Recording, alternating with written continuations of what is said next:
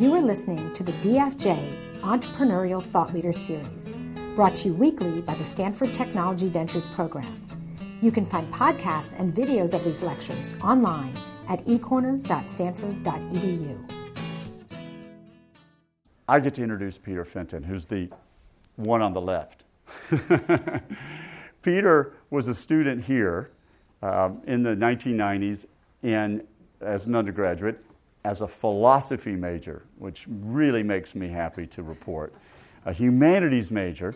He goes on to get an MBA here at Stanford and then enters the venture capital industry. First seven years of, of being in that industry was at a firm called Accel Partners, where you may have heard of from Facebook and folks like that. But then, about seven years, six, seven years ago, um, he became a partner at Benchmark Capital and has been involved in a tremendous number of hits and successes there, including Yelp and OpenTable and others. And uh, something I know you've heard about Twitter. So, uh, without further ado, let me introduce you to Peter. Peter? Thank you.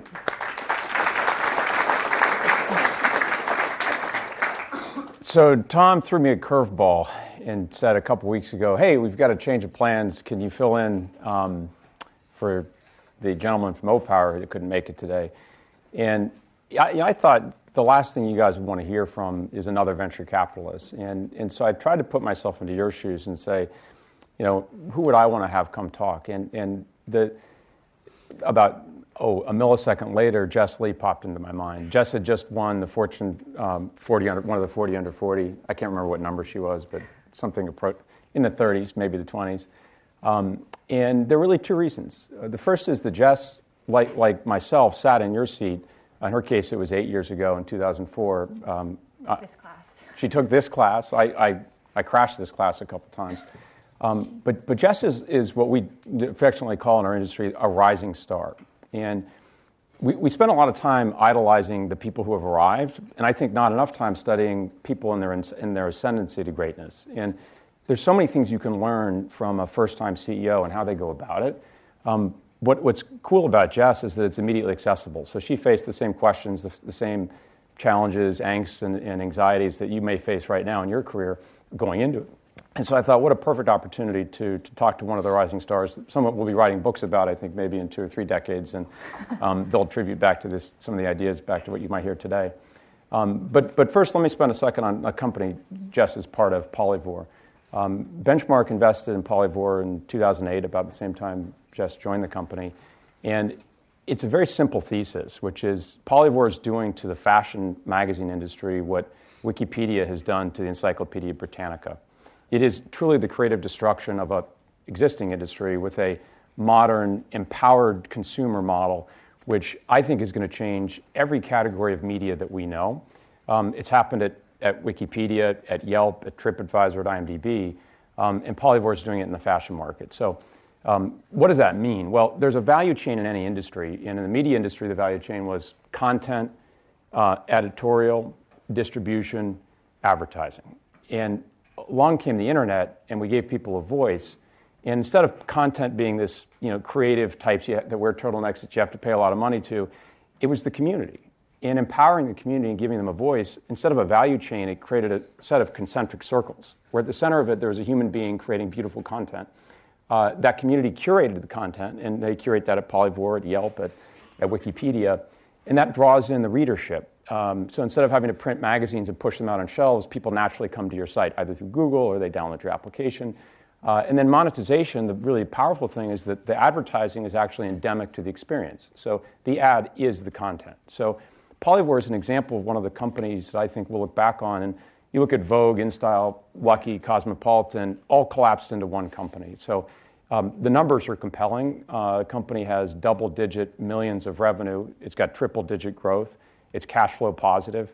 Um, and so it's one of these rising success stories. Probably doesn't get as much press as Pinterest. Uh, I think the companies are, are different, but um, the, the, structural advantages of the business lead us to think about a multi billion dollar company.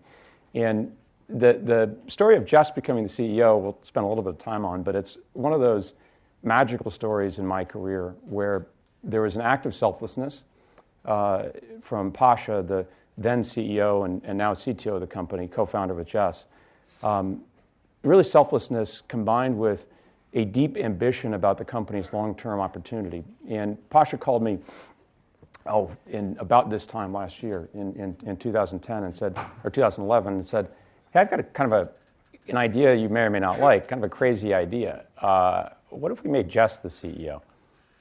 And, and, as a director, you're like, oh, what's going on? You know, you're disoriented. You're trying to figure out, okay, how do I help Pasha? What's he? He had a bad day, and um, and I thought about it, and it was like thinking about Jess for today. It, it was immediately obvious, and within moments, the board unanimously, once they found out, had the same reaction I did. Within moments, it was clear that Jess was the natural CEO of the company. And a lot of what we do in the venture business is identifying the potentials of a CEO, because we, we typically back first time CEOs, people who haven't done it before. And, and I would assert there's three traits that, that really define, in my experience, the successful first time CEO, and they're, they're visible in Jess, and hopefully we'll hear about some of them today. The, the first, which we'd seen in our experience working with her, is that Jess is a learn it all and not a know it all. And it's challenging when you get into a CEO role. You, it's a job no one's, if it's a first time CEO, you've never done it before. And if you're a know it all, you can immediately think you have to have the answer for everything. And you can't ask for input and advice. You quickly get into water way over your head, and you're likely to drown. And, and, and, Jess had proven to us that she knew how to raise her hand and ask questions, but she was a sponge for inf- information. I saw the same thing, by the way, at Accel when we, we spent time with Mark Zuckerberg at the beginning voracious appetite to learn. Um, the second trait, which I think is quite rare in human beings, is a clear aptitude at building the system that builds the system.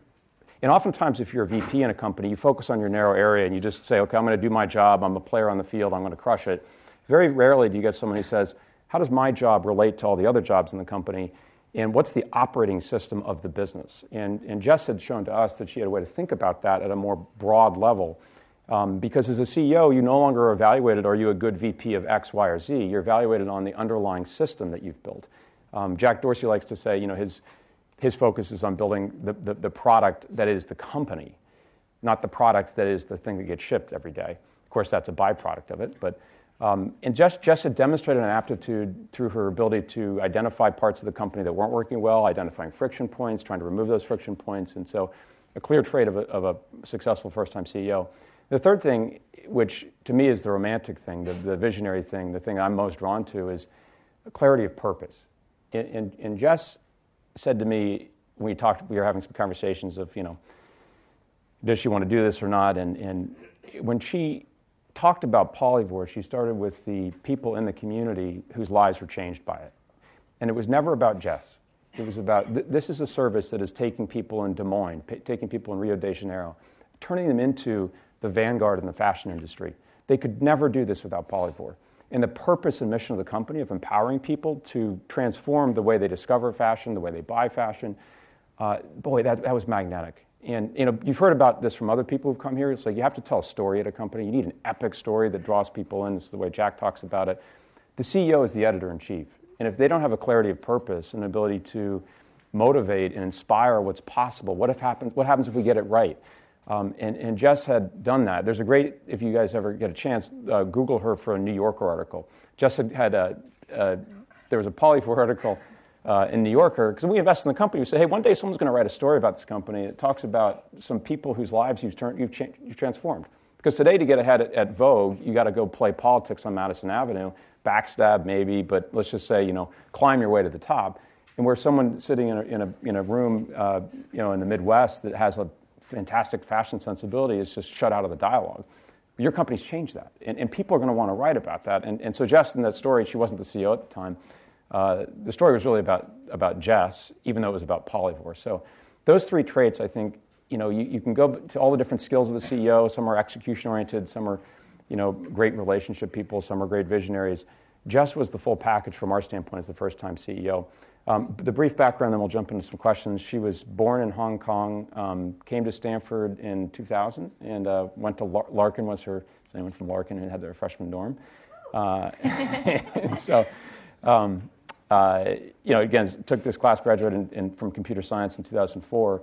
Um, then faced the big choice of what next. Went to Google. Was a um, sensational product manager, and I, would first heard about Jess from Bret Taylor who was the, recently the CTO at, at, at Facebook. Um, and Bret said when he started his company, FriendFeed, there's one person we have to hire out of Google, uh, and it's Jess Lee. So that's, that's great, but she just contacted another investment we made and asked for a job.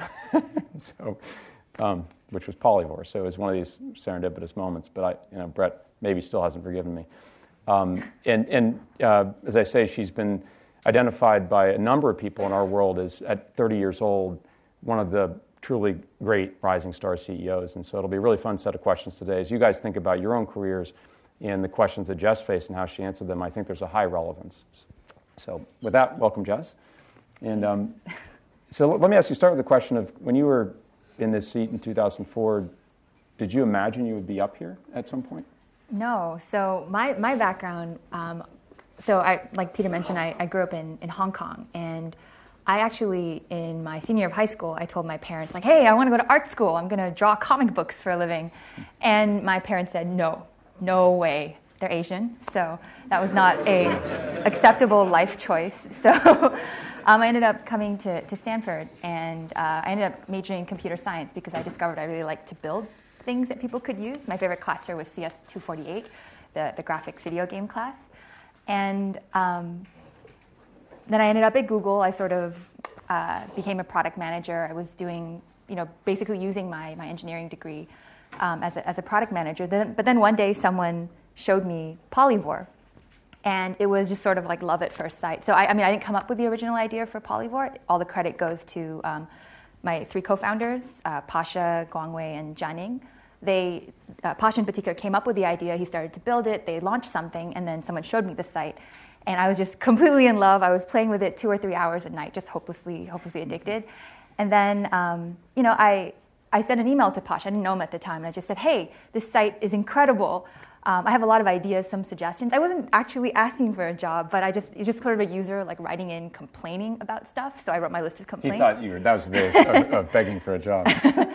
um, and then he wrote back and said, "Hey, why don't we get coffee?" And so we met for coffee, and then we mm-hmm. all clicked. And then I sort of ended up leaving Google, and I never yeah. imagined that I would be here. Yeah, never. I mean, I went into it thinking, okay, I've always wanted to be, I've always wanted to do a startup. My, my mom happens to be an entrepreneur. Um, she runs a small interpretation yeah. translation business in, in Hong Kong, so a very small business. Um, but I, I, always knew I wanted to do my own thing, and I thought, hey, Polyvore is just a way for me to learn about startups. I mean, I learned a lot at Google, yeah. but the rate of learning sort of went down as I got more and more used to what I was doing there, and the company got bigger.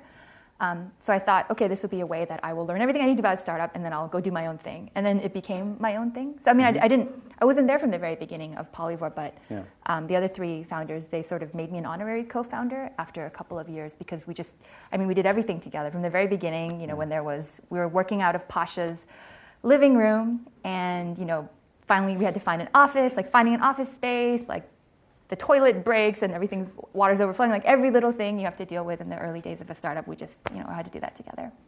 So going going back to the decision to go to Google, I, I suppose a lot of people wonder: do you do you go to a startup or do you go to a um, established company? And I know for Google is not yet public or about to go public. Um, it wasn't public at the time. Okay, so yeah. it was a slightly before. slightly before, but probably you knew it was going to going to be a good company. Mm. Um, Tell us about that decision and, and, whether or not, in hindsight, you think it was the right the right move. And um, I guess along those lines, mm-hmm. mentors you found at Google and, and how they impacted your, your career. Sure.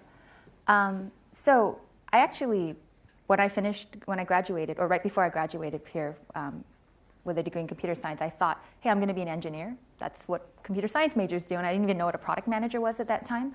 So I got an offer from Intuit, and I was going to go be an engineer there. And then I got a call from a Google recruiter saying, hey, we have this thing called the Associate Product Manager Program, uh, which I highly recommend if anyone's thinking about that path.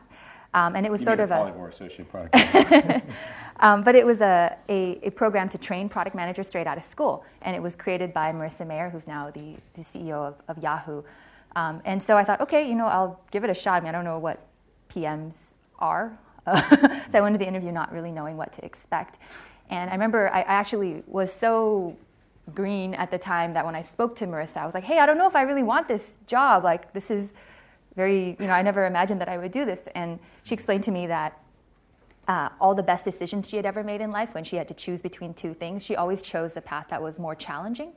And so I thought about that and I decided, hey, you know what? I've always planned to be an engineer, but this PM thing sounds really hard. I have to lead teams of engineers who are much older than me, who know their, know their stuff, and, and I don't. I'm fresh out of school.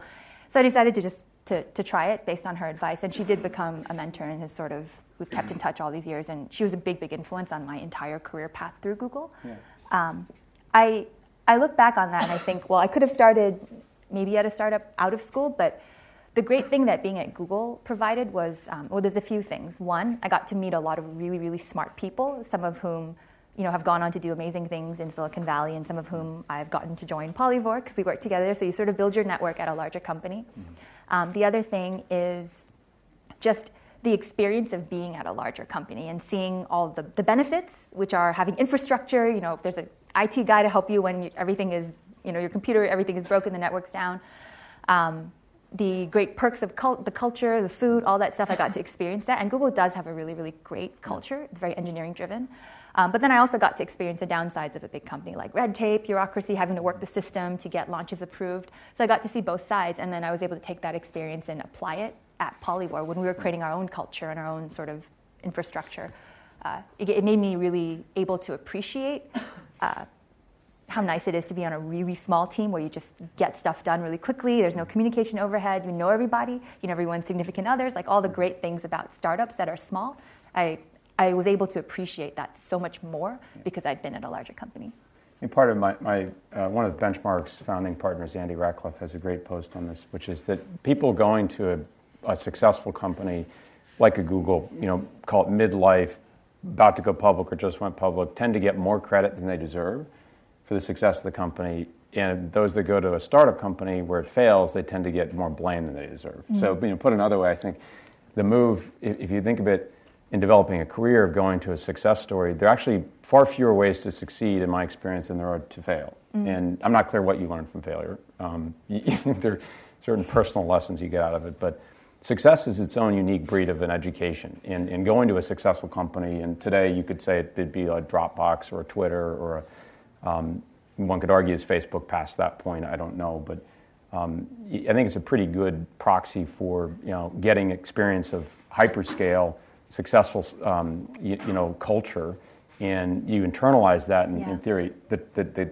flip side is staying there too long, and you know oftentimes you stay somewhere too long, you can start to get the groundwater gets into your um, your being where you start to assume everything is sort of like Google. And, and so I want to talk a little bit about that transition because it's a pretty abrupt shift to go from you know the high flying Google to the backed up toilet poly. yeah. Um, and did you j- just the, the, the, decision itself? Did you did you fret over it? And um, I know you didn't come over overnight because you seemed to wait about six months.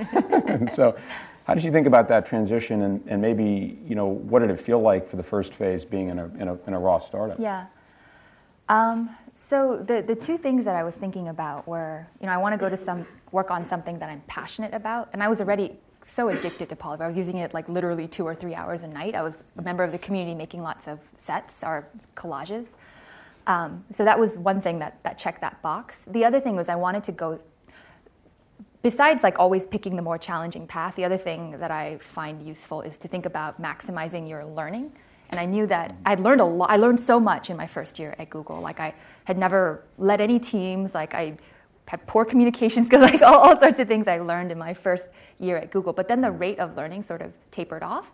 And so I decided, okay, I need to go somewhere where I'm going to learn so much all at once. And Polyvore, by virtue of being so small and only having you know, engineers, I knew that there was going to be a ton of things to, to learn. Like we needed to do a lot of things. We needed to find an office space. Mm-hmm. we needed to create a revenue model. And I just knew that there would be space and freedom and opportunity for me to, to do some of those things there. So that's why I ended up choosing Polyvore. It wasn't an easy decision. I remember when I went to sign the offer on that day, I was like, what am I doing? Wait, have I made a decision? And then I signed it and I walked out and I was like, oh no, what did I just do? so it wasn't, you know, crystal clear, but it was like one of the best decisions I've ever made for sure. Did you ever, in that first phase of acclimating, think you made a big mistake? No, I actually have never thought that about Polyvore. There's always been enough positive momentum. I mean, it hasn't all been, you know, you read about a lot of companies in TechCrunch and you think, wow, it's all up and to the right and it's so easy. It's not easy. Like, even when things are going well, there's like still lots of moments of unhappiness. Mm. I actually just wrote a blog po- post about this. Um, why startup founders are always so unhappy. Um, if you want to check it out, um, but yeah, I mean, it, it's it's definitely it was definitely hard, and in the yeah. beginning, but in the beginning it was hard, and we had no traction, and we were small, but at the same time. It was so fun to just continually learn things. I was so excited to learn about mm-hmm. um, Mountain View real estate prices versus Palo Alto, and you know that just made it sort of that that mm-hmm. sustained it, sustained me. And then I realized after some time, maybe I should have hired a professional to do some of these things and focused on the, the things that mattered more. But, you know, I, I, I've immensely enjoyed all of Polyvore. Fantastic. So let's talk a little bit about the transition to CEO. And um, one of the, just, just to call out, and Jess has, has mentioned that she's a honorary founder. Jess is a founder of Polyvore, there's no question. I think one of the things that we, we um, you know, Jack Dorsey's spoken of this. We tend to use the term as though it has some sort of magical power. Like, well, if you're a founder, then like, you know, everything's different. But we're all human beings, and we all are founders in our own way of things, initiatives, things you take on. And I think it gets overly sensationalized. And um, Jess was from the beginning the soul of the product. You know, I think it was very clear to us, you know, as, I, as we talk about her becoming a co-founder, like, well, of course she's a co-founder.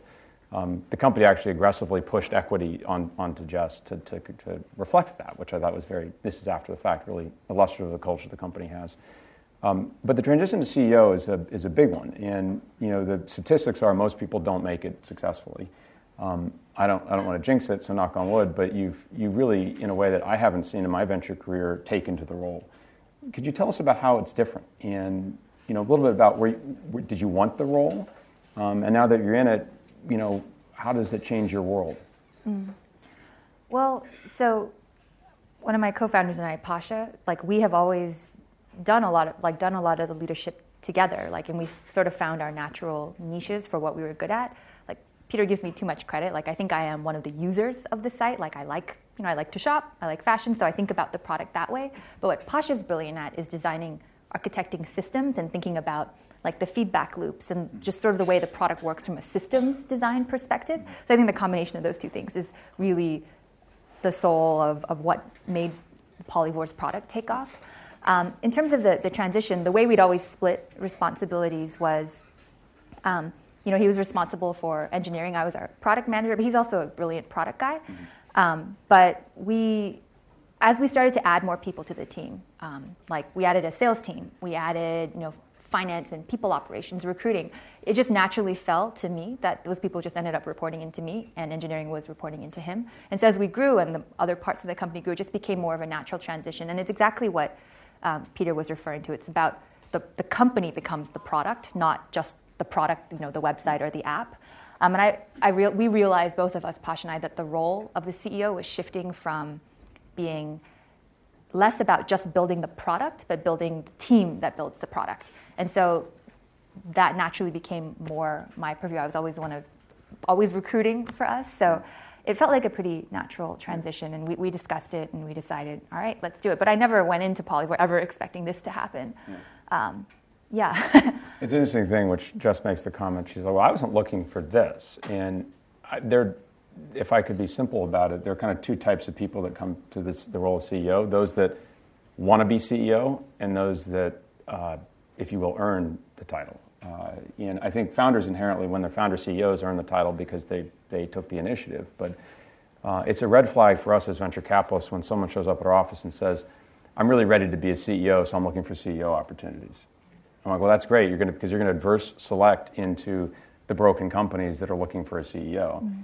And there was something very natural about Jess's evolution to the role because it sort of was happening as a course of how she was scaling inside of the company. Um, and I, the, the, ambition to be a CEO is, a, is can be a dangerous thing. But I actually curious as you think about now that you're in the role, mm-hmm. how's it different than maybe you what your role was before, and what's un, what's been unexpected yeah. about it? well, you know, I think the role of the CEO definitely changes as the company gets yeah. larger, right? And I went into this assuming like, okay, there's a set of things we need to do in the next, I don't know, at least a year, maybe two years, three years, that I think I can do. I think I know how to do these things or I can learn some of them. But I also went into it thinking like there may be a point at which I might not be the right CEO anymore. Like maybe taking the company public requires a different sort of person. So I definitely went in with it that way. So I, I agree, like you don't want to just be like, I have to be the CEO. It, it's yeah. about what does the company need and what are you actually good at? Yeah. And this was sort of the right period for me. Um, things that have been unexpected. Uh, I thought I would be able to spend a lot more time working on the product mm-hmm. uh, in addition to doing a lot of the other duties. That's turned out to be not the case. I spend so much of my time recruiting and meeting and thinking about architecting the right team to get what we done we need done. Um, so that's been a little bit surprising. As a control freak, it's been difficult sometimes to let go of some of the product responsibilities. I was the VP of product before that, but we have an awesome PM, Rachel, who like it took me it took us a while to figure out how to you know delegate how to let things go um, but i think we've, we've we've gotten that down so that's been that's been surprising um, oh the amount of external stuff that that i have to do has also been a little surprising i'm more of an introvert by nature so having to do that is not the most natural thing but it comes up a lot so it's something you just sort of have to push and do yeah how about um, your priorities and so part of this is a bit of a day in the life uh, mm. how do you think about your week, your, your, your, or you know, any period of time. And as a CEO, how do you think about setting those priorities? Mm. Well, we have a strategic set of priorities for the company, and you know, there are parts of the things that are going very, very well that don't need attention. The important thing is, I think you want to design the company to operate like as a series of like blocks that work well and spin on their own and have APIs to the other groups, kind of. Mm-hmm. Uh, so, you know, I look for the parts that are not, you know, that need attention or need help and try to spend my time there helping. And that might mean adding a new person or change, uh, changing a new process, or it might be the interface between two teams is not correct, so I have to rewrite the API. uh, uh, but a lot of the time now I'm spending on recruiting and just building parts of the team that aren't there yet. Like we've, Polyvore has product and engineering, we've got a sales team, but we're actually missing a few functions. Like we don't have a marketing team, we don't have PR. And that is, you know, we've always done our marketing and growth through our community, which is a very powerful tool or powerful force. Like they go and tell their friends about the site, and that's how we've grown. But now thinking about that being a function, like how do we build that? Yeah. Um, searching for, we found a CFO. Like a lot of a lot of the time just goes there. But I try to figure out where I'm needed and then always make sure to pay some attention to product because that's a, probably the thing I'm strongest at.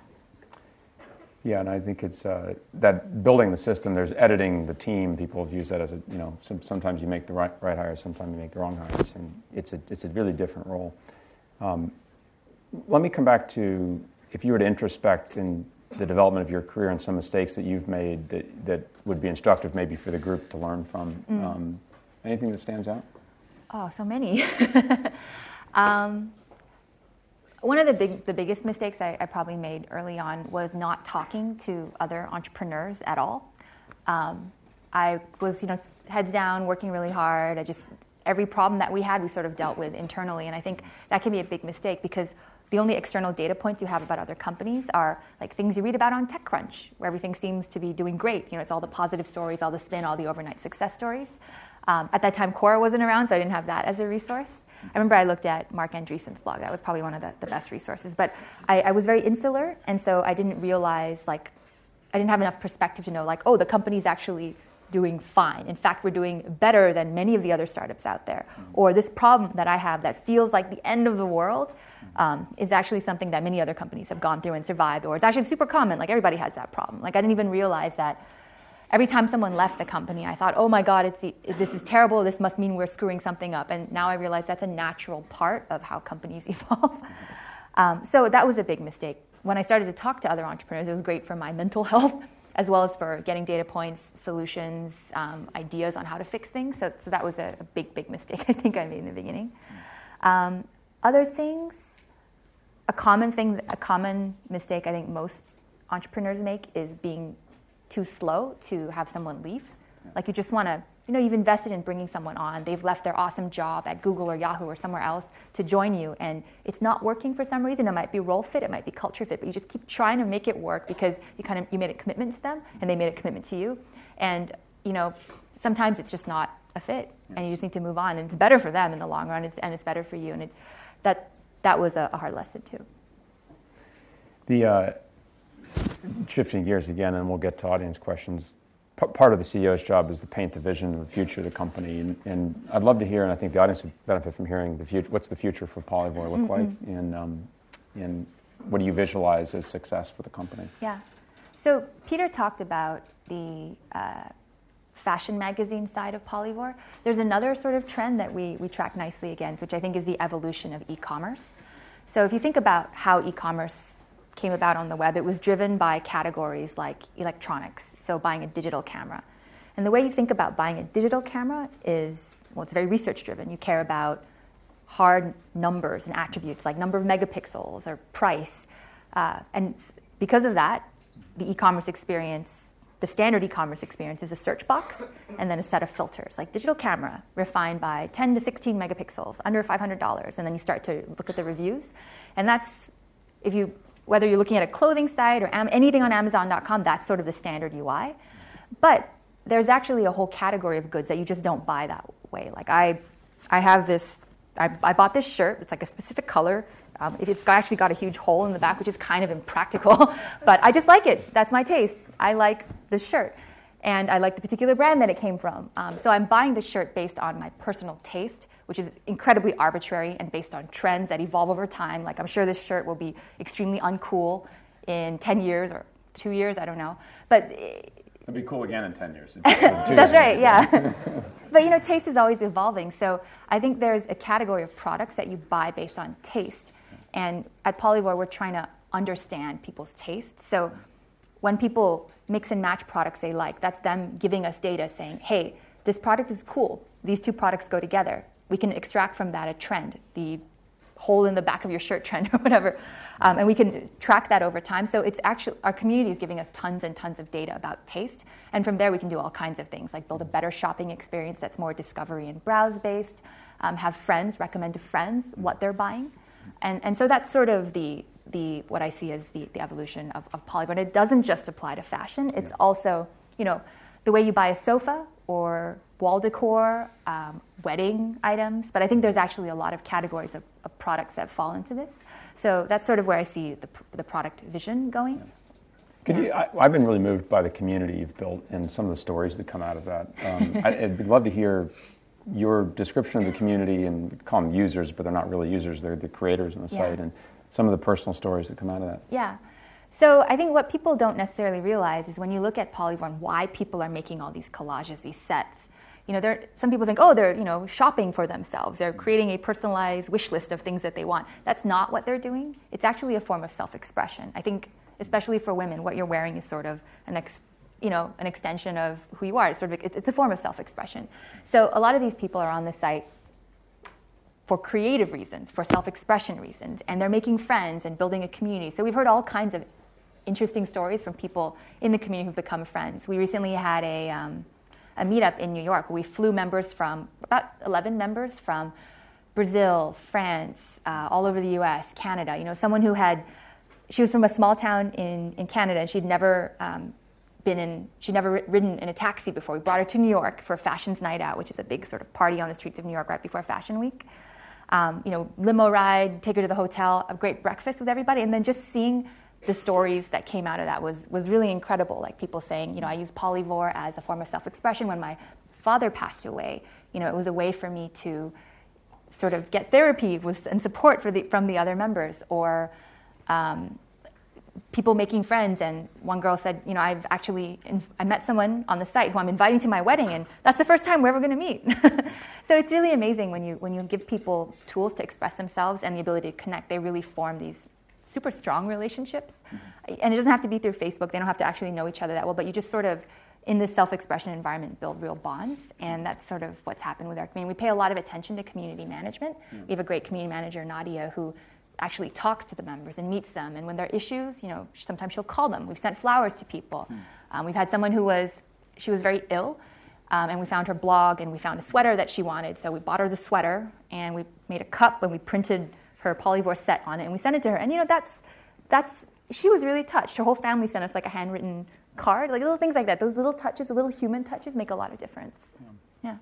We uh, at a board meeting, uh, the last board meeting we had, that Jess showed us a video of the community members. They flew to New York, and I think all of us were brought to tears at the. You underestimate the impact of empowerment on people when, when they're given a voice where they didn't have a voice and a way to self-express.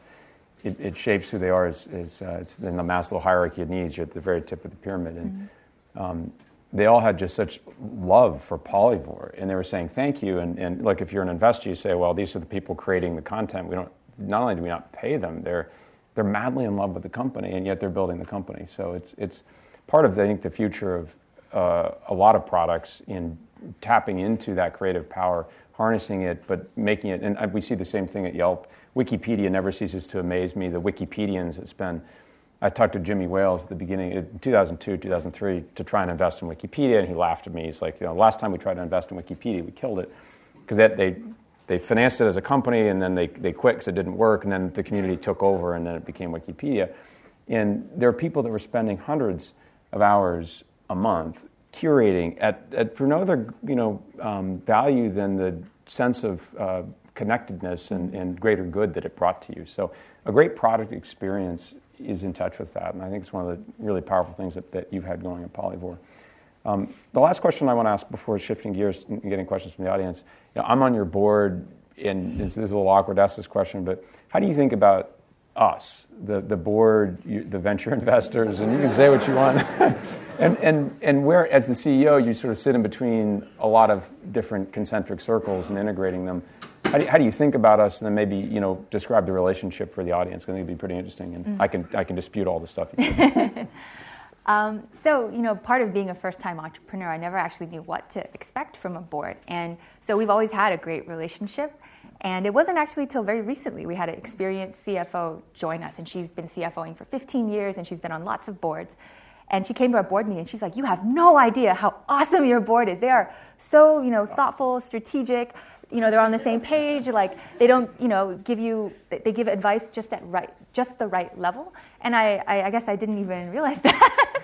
Um, I've, yeah i mean i think our board has always been incredibly supportive.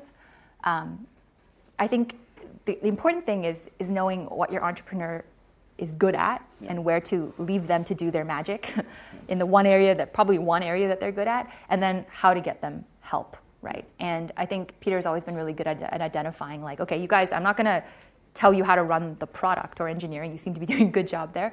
But have you thought about this as a revenue model? Or have you talked to this person? So a lot of the introductions and new relationships, that kind of stuff has always been really helpful. Also, our board has been incredibly helpful with recruiting. Um, like Peter often takes the time to meet some of the, the VP candidates that, that we're doing. He's great at closing and selling. As you can see, he sold me pretty amazingly. Um, so he's always been very helpful with that. Uh, you're, you're, it's, uh, she's too kind. I mean, boards, particularly at a company like this, when we invested, it had three people. For the first phase, I would say, you think about do no harm. And you know, we don't boards don't make companies. They don't. They can break companies for sure.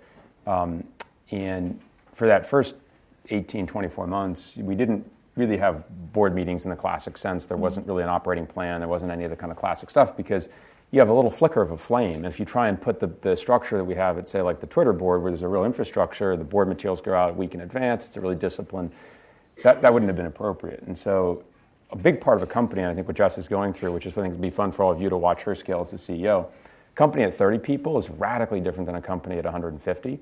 And that, that you know, well, 3 to 30 is a huge leap, but, but 30 to 150, which is the trajectory you're on, means you get to a point you don't know everyone in a company. You have to really obsess on building the system that builds the system. Look for friction points, try and remove them. And that's very different than the very, at the beginning, where at the beginning you're trying to do things quickly, have experiments, not be bureaucratic, and, and some degree of process has to come in when you get to 150 people that didn't exist at 30. And that's where a board, I think, I hope, you know, we become more effective at saying, okay, there's certain things you want to recruit in, expertise. You know, if you're, um, you know, if you're in the credit business, you, you probably want to, if you're doing payments, you probably want to recruit in someone who's an expert at fraud. If you're doing e-commerce, you probably want to recruit in someone who's an expert at global logistics. Things that you don't, mm-hmm. and I think in a startup, you know, the finance function, you know, you can innovate around it, but, you know, Cheryl, the person they recruited, had been the, the CFO at AdMob. And there's a, there's an equation in recruiting Cheryl that I remember, which is, you know, at first blush, she's like, well, I was at AdMob, you know, who are you? You're this company I've never heard of. And And you have to have the confidence and belief in yourself, as, and Jess had this, and to say, when Cheryl spends enough time here, she can't not come. She'll be so seduced by what we've created. And, and Cheryl's like, ah, no, I, don't, I don't think so. And, uh, and we didn't quit. And there's a great story where we said, well, let's, let's do an interim role. And because we all had this confidence in the company that if she spends three months in the company, she won't be able to leave. And I think it was about two months and maybe 20 days, you know, she called up and said, okay, I'm going to join. But you know, it, wasn't, it wasn't easy to get me. But um, well, let, let, me shift gears to, to, to, well, actually, one last question for you. Advice in, in, if you were to rewind the clock, put yourself into this audience, anything that we haven't talked about that you wish you'd known and that you can impart as wisdom to the, to the people in front of you? Yeah. Um, well, I would repeat some of the things I had said already, like take the more challenging path, you know, optimize for learning as much as possible. Um, the other thing, which has become a company mantra at, at Polyvore, is do a few things well. If you're going to start your own thing, you know, maybe you have a grand, grand vision of like all the different features it's going to have and all the different, you know, revenue lines you're going to do, and you know, keep keep that vision, but do one piece of that first and do it really, really, really well. It's so much better to do a few things well than many things poorly. Um, for Polyvore, the very first thing that we did was the Polyvore editor, which is a tool where you mix and match and you can create the collages. And there were actually other companies at the time, and there still are. There's probably 40 uh, people, 40 different companies out there that have a Polyvore editor. But we just focused on building that and making that experience really fun and really addictive and really fast and smooth. Um, and that was what brought users in, and then we added more features. But if you have a crappy editor feature and a crappy you know, profile and all these other features that are just not that good or a little bit too slow or clunky, like you will lose, you will bleed users. So just really, really focus on doing, like identify the one thing that matters and just make it as great as possible. Like polish all the details. I'd, I'd amplify that point. It's lost in a lot of education on entrepreneurship, the benefit of hyper focus, because it comes across as being excessively narrow. And there's this tension of, well, if you're that focused, aren't you supposed to go after big opportunities? And, and if you perfect the editor, you know, is that, is that going to be the transformational social commerce company? And the story behind every one of the success stories that I can relate to, be it Facebook, hyper focused on the college market, Polyvore focused on the niche that you guys started in, Yelp focused on 27 year olds in San Francisco writing restaurant reviews. Their competitors were doing the 27 million local businesses all had a homepage day one. Let's light up the whole network. And, and Yelp said, no, let's just do this really well. And mm-hmm. building on success is a lot easier than trying to you know boil the ocean, whatever term you want to use, in compounding on success and having that internal culture where you're disciplined about it defines, I think, so many of the success stories from the losers in the category. Um, well, let me shift to the audience and. and oh, uh, I thought of wait, I thought of two more things. oh, please. Um, one, don't go it alone. I'm really, really lucky to have an awesome set of founders that I work with. Like I don't know what I would do without them. Like it's it's hard. It's really hard. You go through all these crazy ups and downs and everything feels like it's like you know agony and then ecstasy and you want someone you need a partner to go through that with because otherwise you'll just you'll you know go insane. Um, the the other thing is um, just if you don't have an idea, like I've seen a lot of this. I, I've seen a lot of this lately where I just want to be a be at a startup. I just want to co-found a company. I'm just going to do something. I'm going to quit my job and just do something. But if you don't have an idea that you're passionate about, it's actually really hard to get through those ups and downs. Like you will just discard the idea immediately if you don't feel really strongly about it. So if you don't have that idea yet, keep thinking about it. But in the meantime, go do something productive. Like go to another startup and learn. At least start learning like how they run it. Learn you know how to manage a P&L or how to be a product manager. Just go do something rather than try to sit in a room with, with, a whiteboard with your co-founder and a computer, like being like, all right, what's our ideas? Like, I think I think that's really hard. Right. Um, the, the, falling in love with the purpose of a company, it's I see people go from human to superhuman when that happens. And I think when you you fell in love before you came, so yeah. it was very much you were you know in that sense a founder of the, the core mission. But when you recruit people and they, you're in touch, there's a lot of talk of the why, you know, the how, and the what of a company. And the really great companies spend a lot of time on why do you exist, and those questions of why are we doing this, you'd be surprised how many people answer it with a blank stare. Well, I wanted to do a startup. I want to be an entrepreneur. I want Versus the answers you get from Jeff Bezos or you know from from you or from you know uh, I love Twitter's why you know Twitter brings you closer and they have they have a very expansive idea. Well, we don't finish that sentence. We let our users finish that. Mm-hmm. And as this compounding sense of that's the emotion of the company and um, it's, it's sometimes easy to make it more mechanical and say, okay, well, this is what one does when they start a company and lose the magic. And when it's there, it's amazing. You start to close candidates you didn't think you could close. You continue to work long hours and feel a sense of direction. So, well, let me open it up for questions. And uh, yeah. Hey, Peter, Greg Tar, nice to see you again. Jess, nice to meet you. My question is, I'm on the board of uh, Glimpse and Admobius, and uh, a lot of uh, tensions arise both among the founders and also even among board members from time to time on different directions.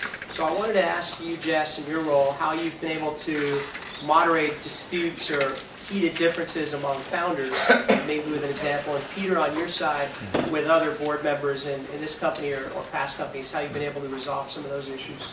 So to repeat the question um, for Jess and for me, how do we deal with resolving conflict and tensions that exist between founders and, and other directors and maybe founders too? Yeah, I mean, we've definitely had sets of strategic disagreements um, at the company. Uh, when it's between the founders, like it's it's harder because you both have to be there, right? If it's from a new executive you're going to hire, you can actually screen for a lot of those things. Like if they say, "Hey, I think the direction of the company should be this," and you're like, "Wait, wait, wait, wait. That's we we don't want to become, you know, we don't want to carry inventory and ship stuff to our Polyvore members." You can screen for that ahead of time, but when it's with the founders, that's a little bit more difficult. Um, so we at the end of the day, I think you have to be on the same page to the rest of the company, right? So you have to have a unified front. Um, one thing we've tried is, and it doesn't really happen that often, but like, what's an example? Maybe how, when we were earlier days, like how we were going to make money, we sort of set a time window on these things. Like, all right, we don't necessarily agree about whether we should sell virtual goods to our users or do brand sell advertising on the site, but we're going to pick one, and that might be influenced by who's actually going to spend the time to work on it, and then um, give ourselves a window to prove that out as in that, you know, within that window of time.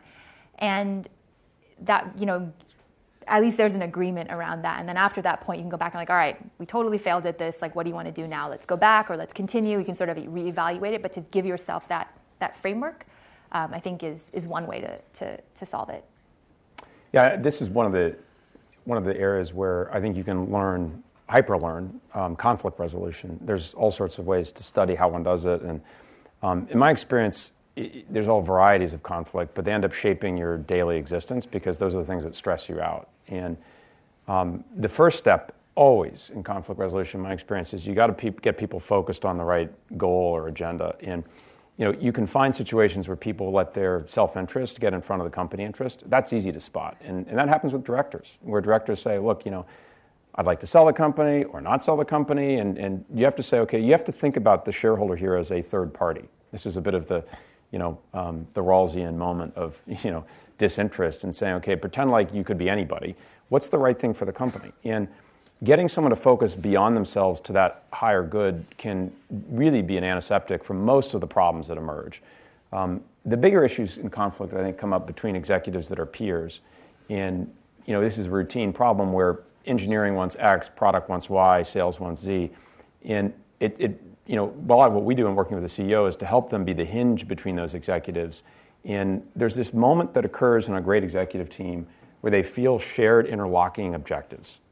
And when you see that, it's like a soccer team moving in perfect flight. You say, something special happened here. So it's rare. And when you don't see it, you say, okay, well, you guys got to get on the same page. And it's very clear from this board meeting, you've got conflict that's, you know, being talked about, but a lot of it not talked about, where there's passive aggressiveness. And so by, by trying to get the foreground more clear and saying these are the things we're committed to beyond ourselves. Here's how i have to be successful by making that other person successful and here's what they have to do to make me successful. They're interlocking dependencies.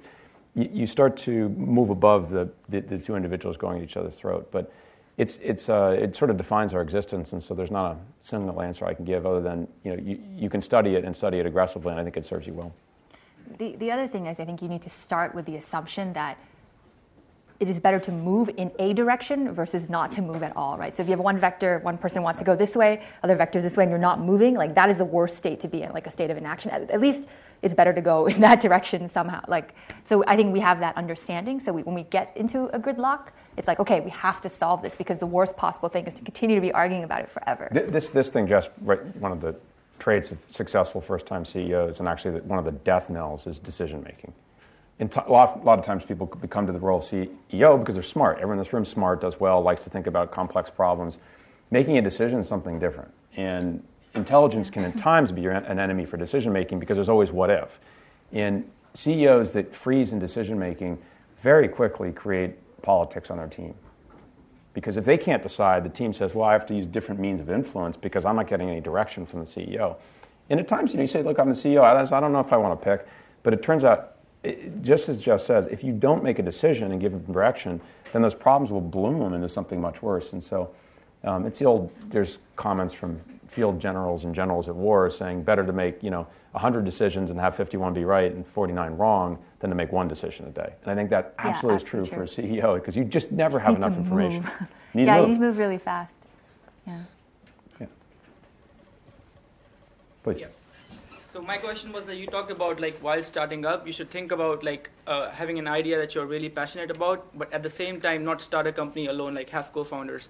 So what like how is the process of finding a co-founder who is as pas- like has, as passionate about the idea as you are and like what are the other qualities apart from passion for the idea and the product that you should look for in a co-founder mm. so I, I because i was at google i got exposure to a ton of people who i would consider like hey we, we really get along we work together we think the same way about product design right um, so I was able to meet a lot of people who I could consider starting a company with. So be, that's one reason to go to a larger environment first.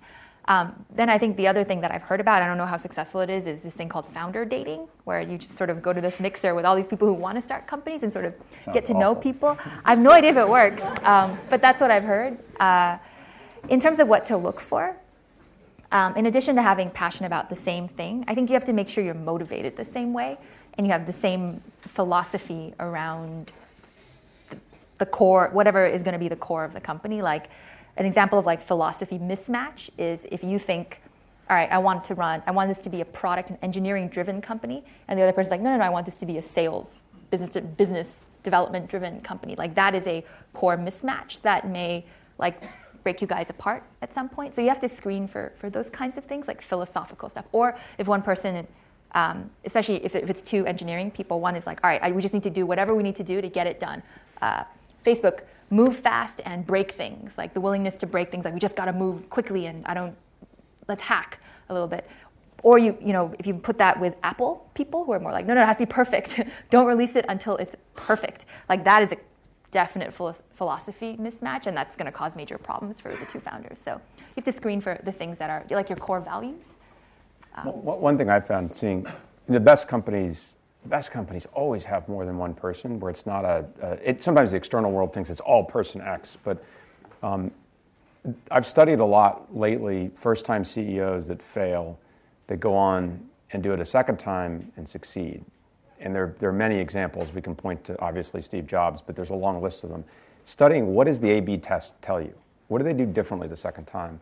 And a common theme, and it is, it is the theme, is acute self awareness. The second time around, they say, I'm not this, this, and this, so I, I better find that in my partner.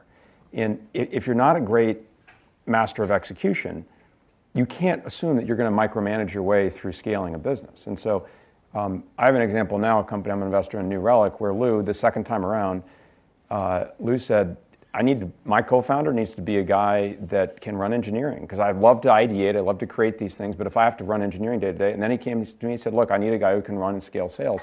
So that acute self-awareness, where these these three vectors of leadership, we we talk about vision, relationship skills, and execution skills. It's I haven't seen somebody that pegs the top of all three of those. You're probably long one, short one, and medium on the other. So the self-awareness and identifying, okay, what am I really good at, what am I not good at, and mapping your co-founder onto that means you don't end up in a situation where you have two founders that want to be the visionaries. That doesn't work. One of them won't be at the company if the company's successful over a period of time. And so that acute self-awareness is this, this is the A-B test. What, what do you learn from someone who gets it right the second time versus the first time? And that's part of the learning process. Time for one more question, I think. How do you blueprint good decisions? Hmm. How do you blueprint good decisions, Jess? Well, the, the way we, we try to drive the strategy at, at Polyvore is we have clear overarching goals of, of what we need to do. Like these are this is where the company is trying to go, and this is in particular the metric we're trying to move. So if you take the subjectiveness out of the question, right? So you're like, all right, the, the, the metric we're trying to move is number of transactions that Polyvore drives a day. Let's say we pick that. Then you give that to the team and say, this is the number you're trying to move. And you can actually clearly see whether they're doing well or not. And after that, we usually set aside like a list of projects that we think will move that, move the needle on that metric. And you know, we may be wrong. Like we might set that at the beginning of the quarter. In the end, we've done something completely different. But as long as the team has still moved that metric, um, that's success. So I think you have to structure the teams in such a way where everyone has a clear set of goals they're trying to hit that are actually measurable, and that takes a lot of the the day-to-day decision making becomes much more clearer because if you're working on something you're like should we do this i don't know if it's going to work you can just try to test for that um, or try, yeah, try you can evaluate it based on that, that metric. Does that answer your question? In the, in the venture business, we make decisions in all sorts of ways. Um, I would tell you, in new investment decisions, uh, it needs to feel, there needs to be something in that decision that feels really uneasy. And, and it sounds counterintuitive, but um, I look back to our investment in Uber. Boy, the total addressable market for black cars and at a price point that Uber had, we thought it could be a tiny market. At the time, there were maybe 600 black cars in San Francisco that were licensed that we could t- that Uber could t- tap into, and you had to take this huge leap of faith that you could expand the market. And at the moment, I don't know what numbers they've published, but it's there are already more black cars on the street at this point in time than there were total licensed black cars in San Francisco at the time we invested. And any great investment has that moment of just counterintuitive angst. And the fact that you still want to do it despite that tells me the blueprint of that decision was right because if we just did the obvious things in the venture business, we'd be making iPads and get killed by Apple. Um, Polyvore, boy, it was not obvious, and, and um, it may still be. Time will tell. Um, I, I, think I think that's it. Um, yeah, thank you.